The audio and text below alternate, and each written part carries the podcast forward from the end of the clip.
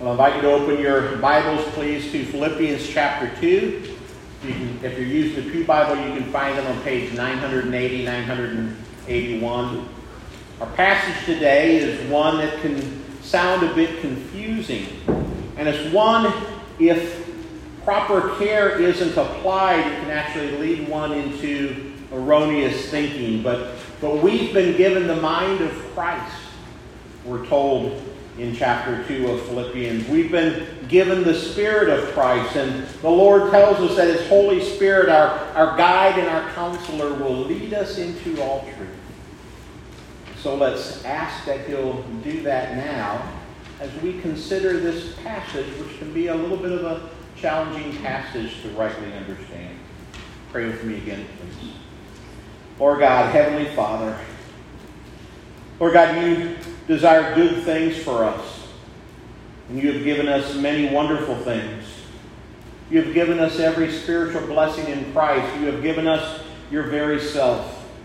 You have given us your revealed word, your holy word. And you have given us your Holy Spirit. Lord, we pray that you will give us a special measure of that Spirit this morning so that we might rightly understand and apply this portion of your holy word. Lord, we pray that you would do this for us as we pray for our good and for your glory. Amen. Well, the passage that we'll primarily be looking at today is Philippians 2, verses 12 and 13. But to help establish our context, I'll read first verse 27 of chapter 1 and then read again verses 1 through 11 of Philippians 2. Let's turn our attention again to the reading of God's holy, living, and inerrant word. The Apostle Paul writes, verse 27 of chapter 1 Only let your manner of life be worthy of the gospel of Christ, so that whether I come and see you or am absent, I may hear that you are standing firm in one spirit, with one mind, striving side by side for the faith of the gospel. Down to verse 1 of chapter 2. So if there is any encouragement in Christ, any comfort from love, any participation in the Spirit, any affection and sympathy, complete my joy by being of the same mind, having the same love, being in full accord and of one mind. Do nothing from rivalry or conceit, but in humility count others more significant than yourselves. Let each of you look not only to his own interest, but also to the interest of others. Have this mind among yourselves, which is yours in Christ Jesus, who, though he was in the form of God, did not count equality with God a thing to be grasped, but made himself nothing, taking the form of a servant, being born in the likeness of men. And being found in human form, he humbled himself by becoming obedient to the point of death, even death on a cross. Therefore, God has highly exalted him and bestowed upon him the name that is above every name, so that at the, at the name of Jesus, every knee should bow in heaven and on earth and under the earth, and every tongue confess that Jesus Christ is Lord, to the glory of God the Father. Therefore, my beloved, as you have always obeyed, so now, not only as in my presence, but much more in my absence, work out your own salvation with fear and trembling. For it is God who works in you, both to will and to work for his good pleasure. Brothers and sisters in Christ, this is God's word for you today. The grass may wither and the flower may fade, but the word of the Lord shall endure forever. Amen. Well, these two verses, verses 12 and 13 of Philippians 2, are, are two of the most important verses in the Bible that help show us how divine sovereignty and human responsibility work together. We can be tempted to set these two things, God's sovereignty and our effort, we're, we're inclined to set these two things against one another. For, for some people, they place an emphasis upon what man can do and what man must do. For most of us, though, I think we might be tempted to say that, that our salvation, and it's true, our salvation and also so much of our Christian life is of God. But we can be tempted to slide into thinking that it's all of God. And that we can just kind of stand passively by and we allow God to be God and we just go along for the ride.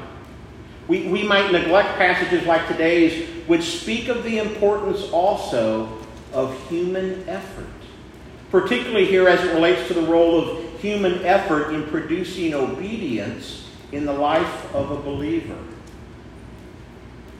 Is it God's work or is it ours that produces obedience and leads to spiritual maturity?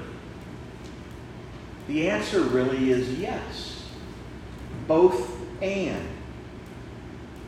To, to help us rightly understand our passage, Let's consider first what Paul is not saying when he says, work out your salvation.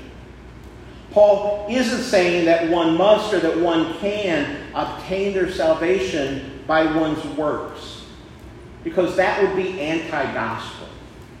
Early in our service, we read Ephesians chapter 2, where Paul himself tells us, You have been saved by grace through faith, and this is not of your own doing. It is the gift of God, not of works, so that anyone can boast. And then there's Titus 3 5. He saved us not because of works done by us in righteousness, but according to his own mercy, by the washing and regeneration and renewal of the Holy Spirit.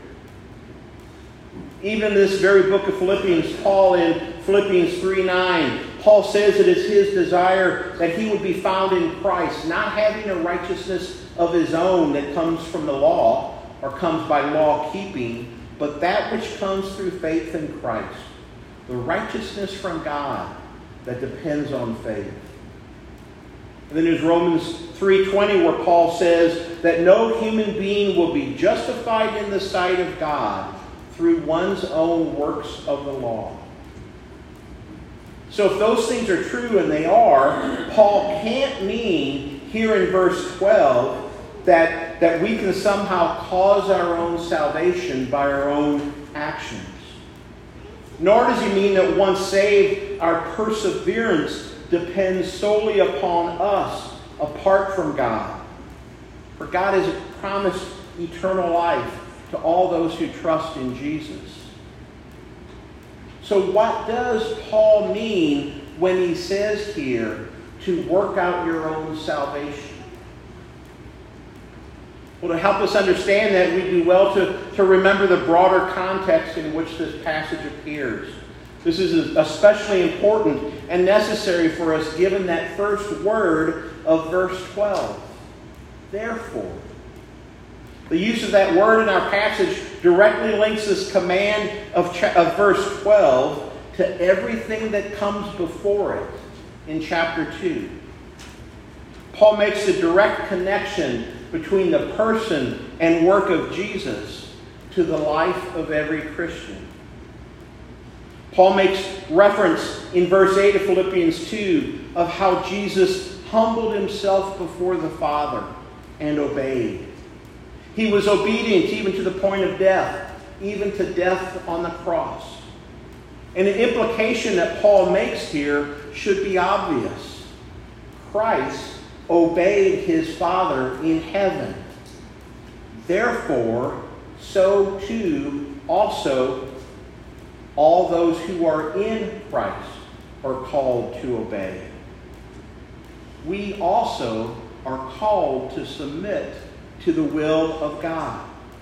And the Father's will for us, uh, according to 1 Thessalonians 4.13, is our sanctification, our dying to sin, our growing in grace, growing in righteousness. 1 Thessalonians 4.3, For this is the will of God, your sanctification. Romans 6, verse 1 and 2, and 6 and through 7 and 11. What shall we say then? Are we to continue in sin that grace may abound? By no means. We know that our old self was crucified with him in order that the body of sin might be brought to nothing, so that we would no longer be enslaved to sin. For one who died has been set free from sin. You therefore must consider yourselves dead to sin and alive to God in Christ Jesus. 1 Corinthians 6:20 You have been bought with a price, and that's the precious blood of Jesus Christ. Therefore, Paul says, honor God in your body. The therefore of today's verse connects back to the verses that preceded that speak of the obedience of Jesus. Our Savior obeyed. Likewise, we too are called to a humble obedience to the Father as well. The therefore of our verse connects also to the verses in chapter 2 that speak of Christ's exaltation. Jesus is enthroned in heaven, and he's been given the name that is above every other name, Lord. And to him we're told every knee shall bow. Submission and allegiance are our proper response of faith to this God who has saved us. And that plays out in a humble obedience to his will, to his precepts, to his commands. The Lord's desires for us are always for our good. And our good will most be experienced as we embrace the freedom and the joy that comes to us as we embrace his revealed will that's found in his word, that's found in his commands. As the old hymn goes, trust and obey, for there's no other way to be happy in Jesus than to trust and obey. Verse 12 flows out of the verses that precede it. We remember, too, that following his humble obedience, Christ was exalted. Exaltation follows the humbling of oneself. That was true for Jesus. And God's word says that will be true also for us. 1 Peter 5 6. Humble yourselves, therefore, under the mighty hand of God, so that at the proper time he might exalt you. But verse 12 doesn't just connect to what precedes it in chapter 2, but also even what precedes it in chapter 1. This command to work out your own salvation connects to 127. Only let your manner of life be worthy of the gospel of Christ. Working out one's salvation relates to living one's life in a manner that can be said to be worthy of the gospel of Christ. So, what is Paul's point? What's Paul saying when he says, work out your salvation? Well, to a large degree, he's saying, live out of your identity. Live out of your identity as one who's been redeemed and saved by the Lord. Live out of your identity of being one who's been brought into union with Jesus. Live out of your identity of, of being one of the redeemed of the Lord in whom the very Holy Spirit of God resides and controls. He's saying, live out of what is true about you. Live out of what the Lord has done for you and is still yet doing for you. It's this biblical concept that I share with you so often that the indicatives empower the imperatives. The indicatives, those statements of truth, and then the imperatives, the commands. The indicative, what is true, the imperative, what then we are to do.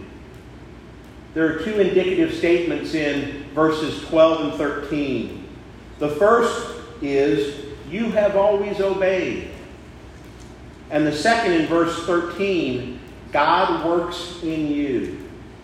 Let's consider that first verse of, of verse 12. You have that first indicative of verse 12, where Paul tells the Philippians, You have always obeyed. You have always obeyed in my presence. Now, much more in my absence, do the same. This, this isn't the first time that Paul has encouraged the Philippians to obedience. He did that when he was with them years ago. And he again calls them to that here. He's challenging them now to an obedience even when he's absent. And the reason he needs to do that is because maybe the Philippians are a lot like you and I. You know how we can be very selective in when we'll be God honoring. Okay? You know how it is. We're at home and we're in the middle of a little spat. Voices have been raised, attitudes are being expressed, anger is being manifested.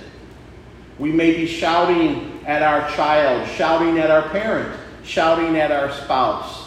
And then that phone rings, and we have been so frustrated for the last 30 minutes. But then, oh, hi, how are you? I'm doing good. How are you? You know, right? We can turn it on, we can turn it off. Maybe when the apostle was present with them, these Philippian Christians were very godly in their, in their behavior. They mind their P's and Q's in the same way that you and I can do that when somebody might be present. But now it's been a while. It's been years since Paul's been with them. And, and there are hints that we've already come up against in this letter, and we'll see far more of that in the chapters to come. But it seems like there's some strife. There's some sin present. Whenever there's more than one person, I'm tempted to say, but even with one person, there's going to be sin present. But it seems as if the Philippians may have maybe slipping back into old sin patterns. Maybe pride's getting the best of them. Maybe certain people are demanding to have their own way. And that's why Paul says, don't just look out for your own interests, but also the interests of others. In verse 14, Paul gives a command telling them to not grumble or dispute among them. There, there's some kind of conflict, it seems, in the church at Philippi, some rifts in the relationships among the believers there. And into that, Paul appeals to the obedience that they showed to him when he was with them. He appeals to them to show a similar obedience in his absence. And that's so important because that's really going to be their primary reality, as Paul may not get back to them, or at least may not get back to them for quite a while, and that would probably be only a short visit. He tells them, Don't obey to please me. Don't obey in order to be a man pleaser, but obey to please the Lord, for this is good and right. Now, in verse 13, there's a very important indicative, a very important statement of what's true. Paul says, It is God who works in you. Or in the Greek, God is working in you. Here's what enables us to understand correctly what Paul means when he says, Work out your own salvation with fear and trembling. Our working out is a response to God's working in us. God the Son humbled himself and came to this earth in the form of a servant. And he obeyed the Father even to the point of death, even death on the cross. He died, giving his life as an atonement for sin, so that we might be freed from the reign of sin in our lives. And then he was raised from the dead and exalted to the right hand of the throne of God in heaven. And he did this to save us and to deliver us from our sin. And now Paul's telling us how we're then to live in the light of these gospel truths. God's free gift of eternal life motivates us to an obedient response. Salvation has been freely and graciously given to us through faith in Jesus. And submission to the Lord and his desires for us as his people, that's our right response of faith to this free gift that he's given to us. Again, Ephesians 2 You have been saved by grace through faith, and this is not of your own doing, it is the gift of God, not a result of works so that no one can boast. But now that same passage in Ephesians in verse 10 says, We have been made to be his workmanship, created in Christ Jesus for good works, which God prepared beforehand that we should walk in them. Salvation is given freely through grace, but yet that salvation necessarily results into certain works on the part of the Christian, which God Himself has ordained. Working out our salvation is the Lord's expected result of His working in the salvation into our lives. And Paul speaks of, of our working out of our salvation in verse 12. It's probably best to think of Paul's use of the word salvation as sanctification. It's that concept that, that Paul makes reference to in, in chapter 1 and verse 6. I am sure of this, that he who began a good work in you will bring it to completion at the day of Jesus Christ. There's even a, a hint of the, of the future glorification which will yet be ours as well. Verse 1 9 through 11 It's my prayer that your love may abound more and more with knowledge and all insight, so that you may approve what is excellent, and so be blameless for the day of Christ, filled with the fruit of righteousness that comes through Christ to the glory and praise of God the Father. New Testament writers speak of our salvation in a number of ways. It's right for us to understand that we have been saved, and that we are presently being saved, and that we will yet someday be fully saved, where we'll receive all of the blessings, all of the benefits that have been promised to us as those who've been redeemed by the Lord. Now, why must we do this? Why is it so important for us to apply ourselves to working out our salvation? Well, it's because of what we're told in places in Scripture like Hebrews 12 14, which tells us that there is a holiness without which no one will see the Lord. Our sanctification, our growth in holiness are evidences of a true salvation, of a true saving faith in Jesus Christ. Here I think of several passages from 1 John. 1 John 2, 3, and 4. By this we know that we have come to know him, if we keep his commandments. Whoever says, I know him, but does not keep his commandments, is a liar, and the truth is not in him. 1 John 3, 6, and 8 and 9. These are, are really heavy, solemn statements that we all need to hear and take heed of. No one who abides in him keeps on sinning. No one who keeps on sinning has either seen him or known, or known him. Whoever makes a practice of sinning is of the devil. For the devil has been sinning from the beginning. The reason the Son of God appeared was to destroy the works of the devil. No one born of God makes a practice of sinning, for God's seed abides in him, and he cannot keep on sinning, because he has been born of God. By this it is evident who are the children of God and who are the children of devil, children of the devil. Whoever does not practice righteousness is not of God. Now, those are some challenging verses to understand, too, in that concept of of whoever keeps on sinning is not of God, and you and I know we both sin each and every day in thought, word, and deed. But do you feel the weight of those statements nonetheless? We are called to obedience. We are called to holiness. And it is a serious matter.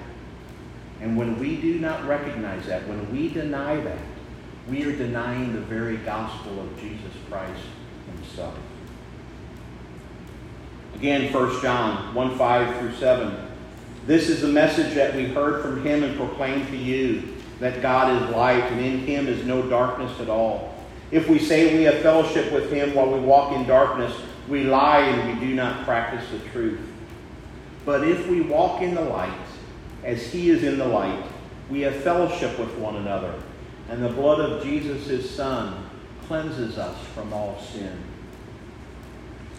In no small part, learning to walk in the light, as John says here in 1 John, is comparable to what Paul is saying here in Philippians 2 when he says, Work out your salvation.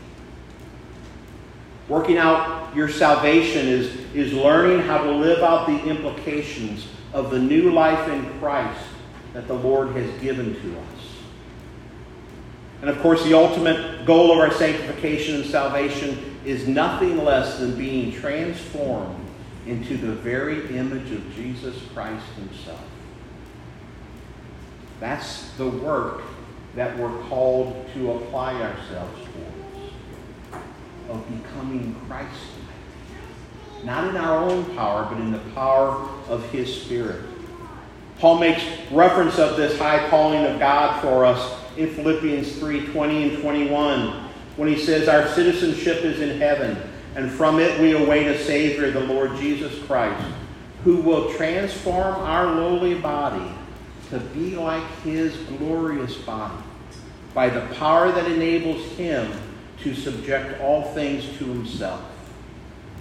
And we, as Paul says, we, we press on to this upward call of God in Christ Jesus. We're called in Philippians 3.16 to hold true to what we have, obta- have attained. This is what it means to work out our salvation. And if this depended upon our own abilities to make happen, we would be without a hope.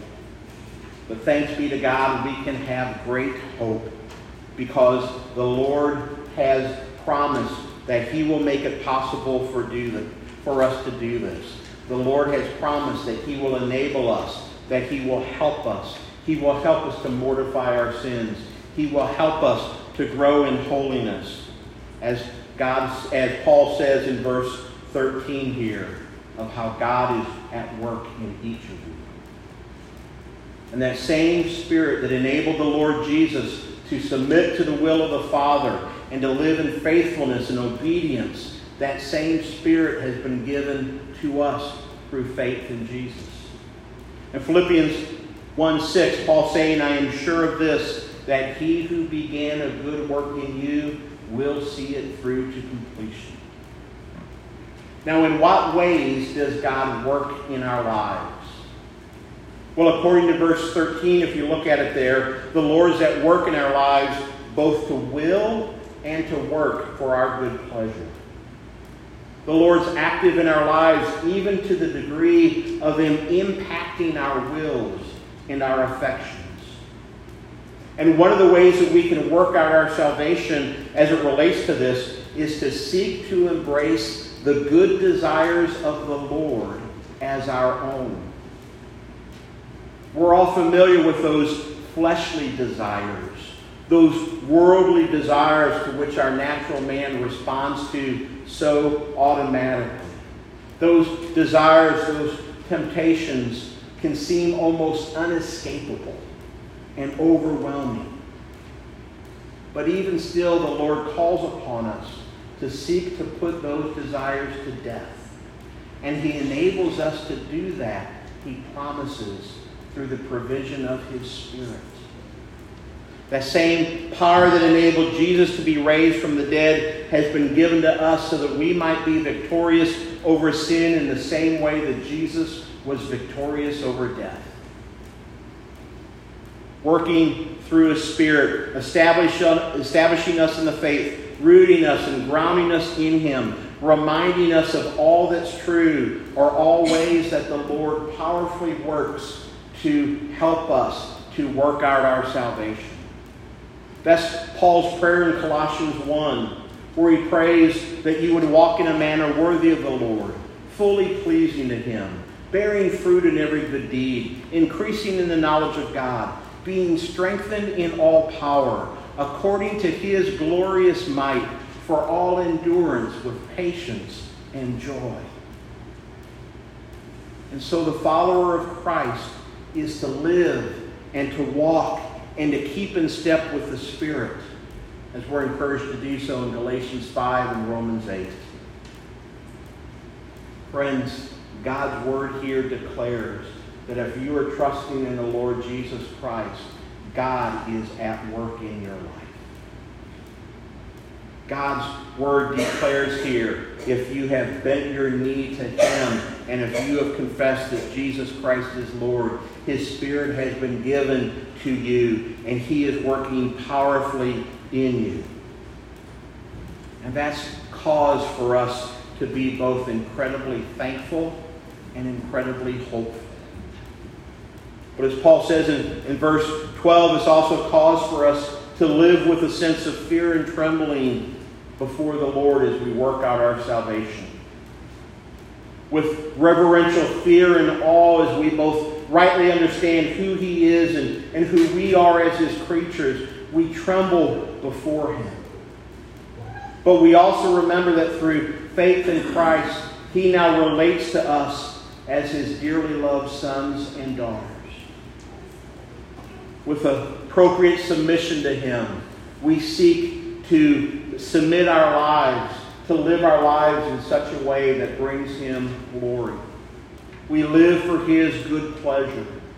That's the calling of the Christian, that we would seek to glorify and enjoy God forever. We live coram deo, daily before the face of God, intimately, He living in us, and us living in Him as a result of our union with Christ, us living for His glory and for the gospel's advance in our lives and in the lives of others, as we seek to work out our salvation before a watching, desperate world, showing forth the, the glory of God as we live our lives as, as trophies of His grace, trophies of His mercy, of His love.